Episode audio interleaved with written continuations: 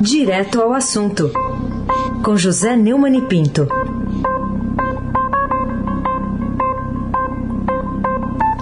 Oi, Neumann, bom dia.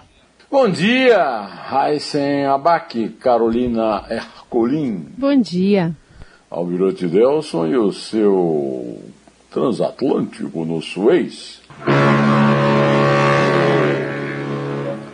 Bárbara Guerra, Franjo Vanderlei, Clã Bom Fim, Manuel Alice Isadora. Bom dia, melhor ouvinte, que é ouvinte da Rádio Eldorado, 107,3 FM.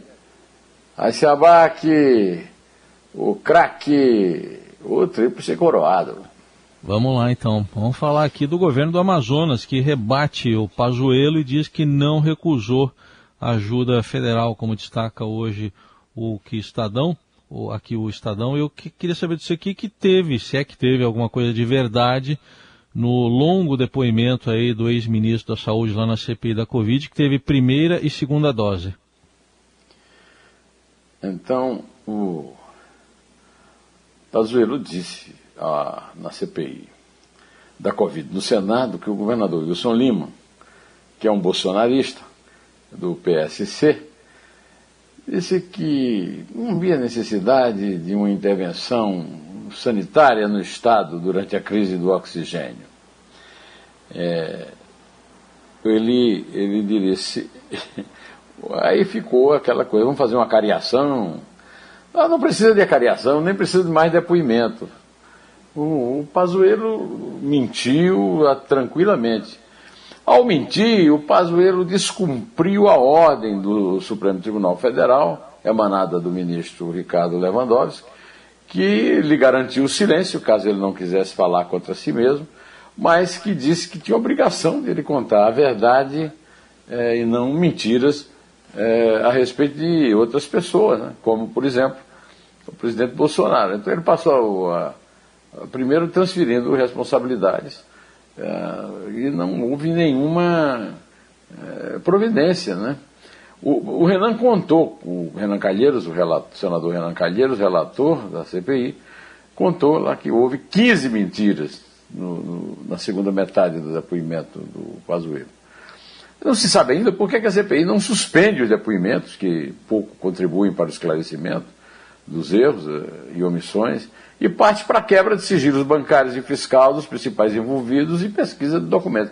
Lembre-se que a coisa mais importante foi um documento, uma carta que foi passada aos senadores pelo Fábio Wajngarten, ex-secretário de Comunicação do governo, mostrando que a Pfizer ofereceu realmente as vacinas e não mereceu a menor atenção, como depois confirmou o ex-presidente da Pfizer no Brasil, hoje na América Latina, Carlos Murilo, no seu depoimento.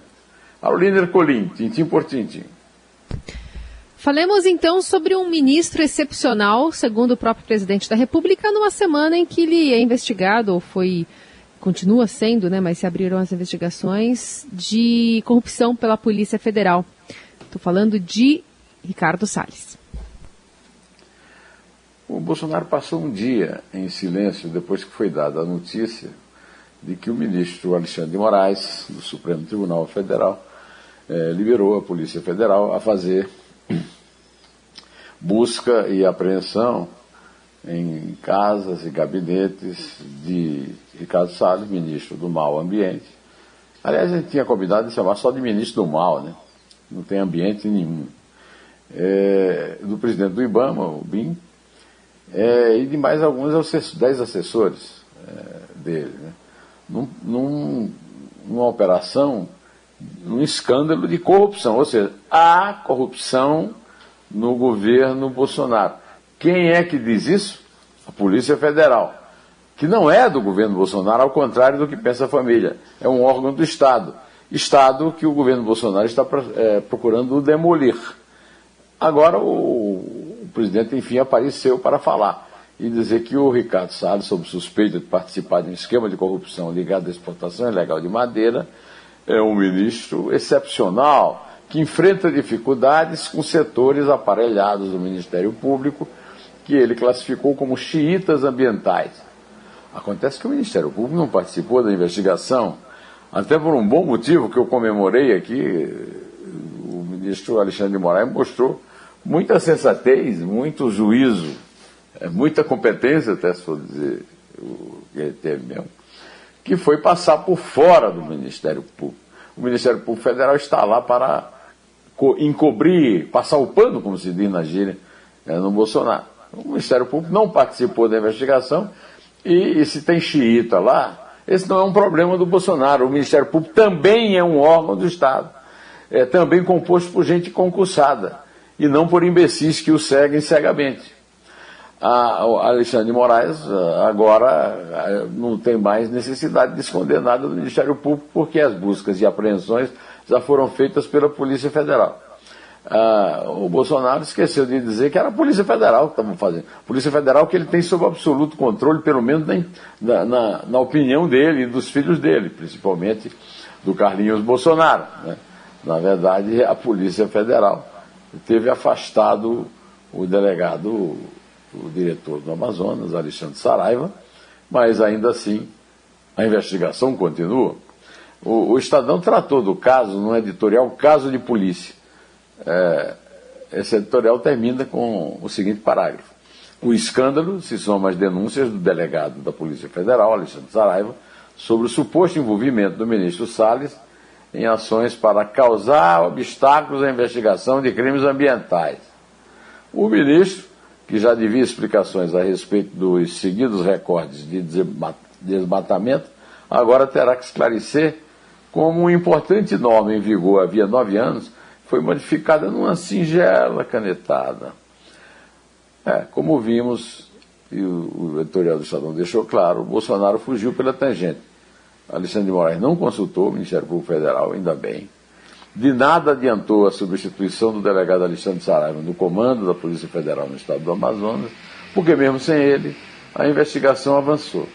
E a denúncia não foi do Ministério Público, mas da Embaixada Americana. Um vexame a mais para o país do mundo. Será que o Bolsonaro também vai dizer que a Embaixada Americana está cheia de xiitas ambientais? E se tiver, ele vai conseguir que o Biden troque todo mundo só para atendê-lo, colocando lá seguidores de Donald Trump, que é o ídolo dele? Será? Eu duvido. Aí se abate, o craque.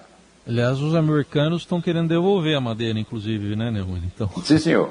Então querem devolver, além de terem denunciado o caso.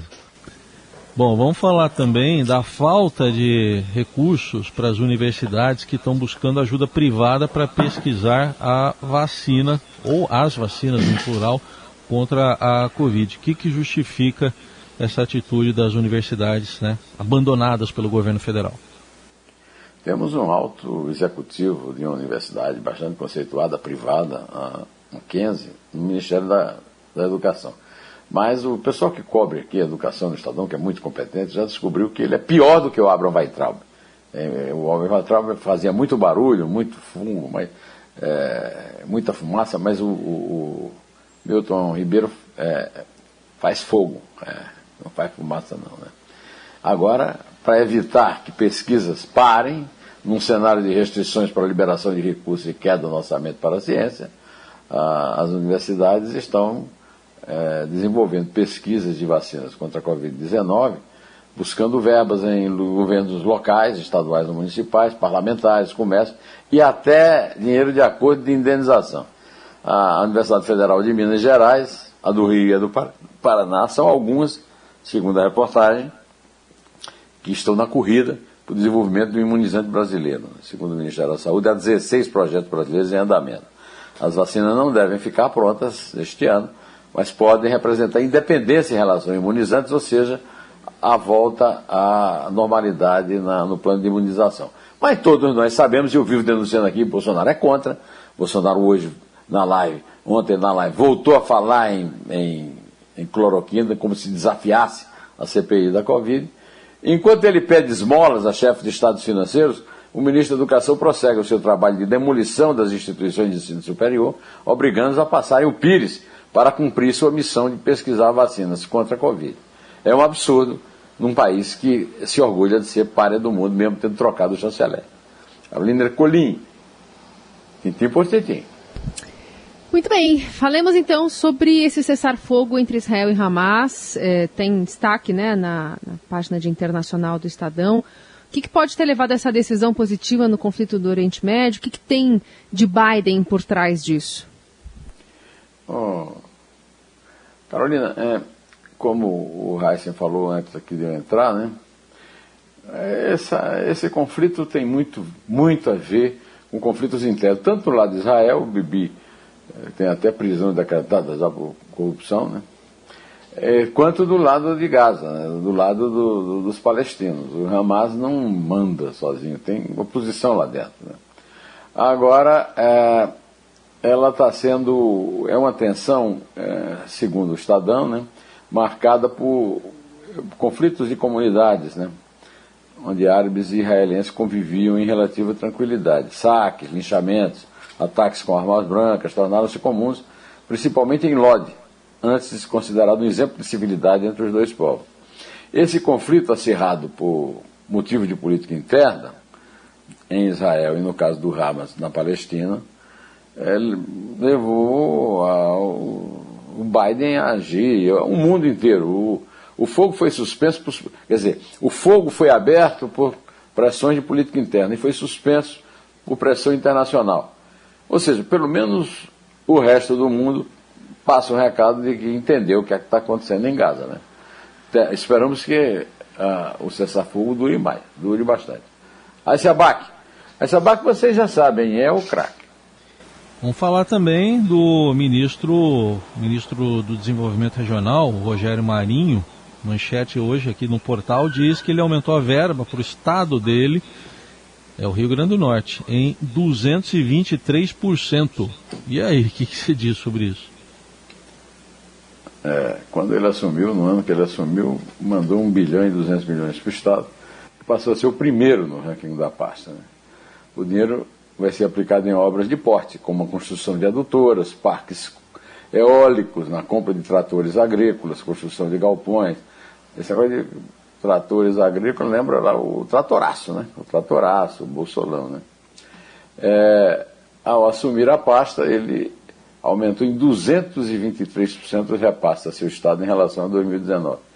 E os valores são oficiais, né? Considerando todos os estados e o Distrito Federal, o Sergipe foi o que levou a menor parcela, 28 milhões. É a velhíssima política do venha a nós e ao vosso reino nada, que serve de inspiração e modelo a falsa nova política do desgoverno Bolsonaro. Não há mais vítimas, apenas cúmplices, como gosta de dizer o Nando Moura. Carolina Ercolin, entende por tintim. Aécio Neves vê jogo fratricida entre o PSDB e o DEM e avalia que os dois perdem quando faz essa análise aqui no Estadão de hoje. Queria ouvir de você como é que você analisa essa opinião do ex-governador de Minas sobre as chances de uma terceira via na sucessão de Bolsonaro. Talvez o grande problema da terceira via é exatamente a insistência de Aécio em continuar mandando no PSDB como ele manda. Em continuar no PSDB e não sofrer um processo na Câmara, porque ele é réu do mensalão, foi flagrado pegando propina, inclusive pondo um primo lá em risco de vida. Quem sabe a situação não seria resolvida se alguma raposa mineira mandasse um espelho de presente para o Aécio, o neto do doutor Tancredo. Porque o problema não é a luta fratricida entre velhos aliados, é a ficha sujíssima do patrão mineiro. E durmam-se com um barulho desse.